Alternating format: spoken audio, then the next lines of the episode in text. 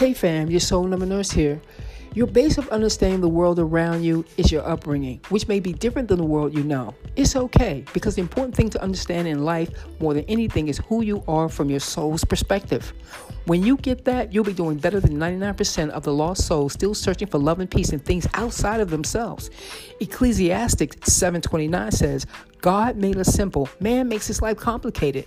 I'm going to attempt to teach you during this podcast using the numbers and letters in your name and birthday who you truly are. This system changed my world drastically when I did the work. I feel happier and more at peace with me than I ever have in my life. That's true. We are all God's work in progress, including yours truly. So have patience, ask questions, I'll answer them the best I can, and please stay tuned. This is Lynn Quall, your soul number nurse.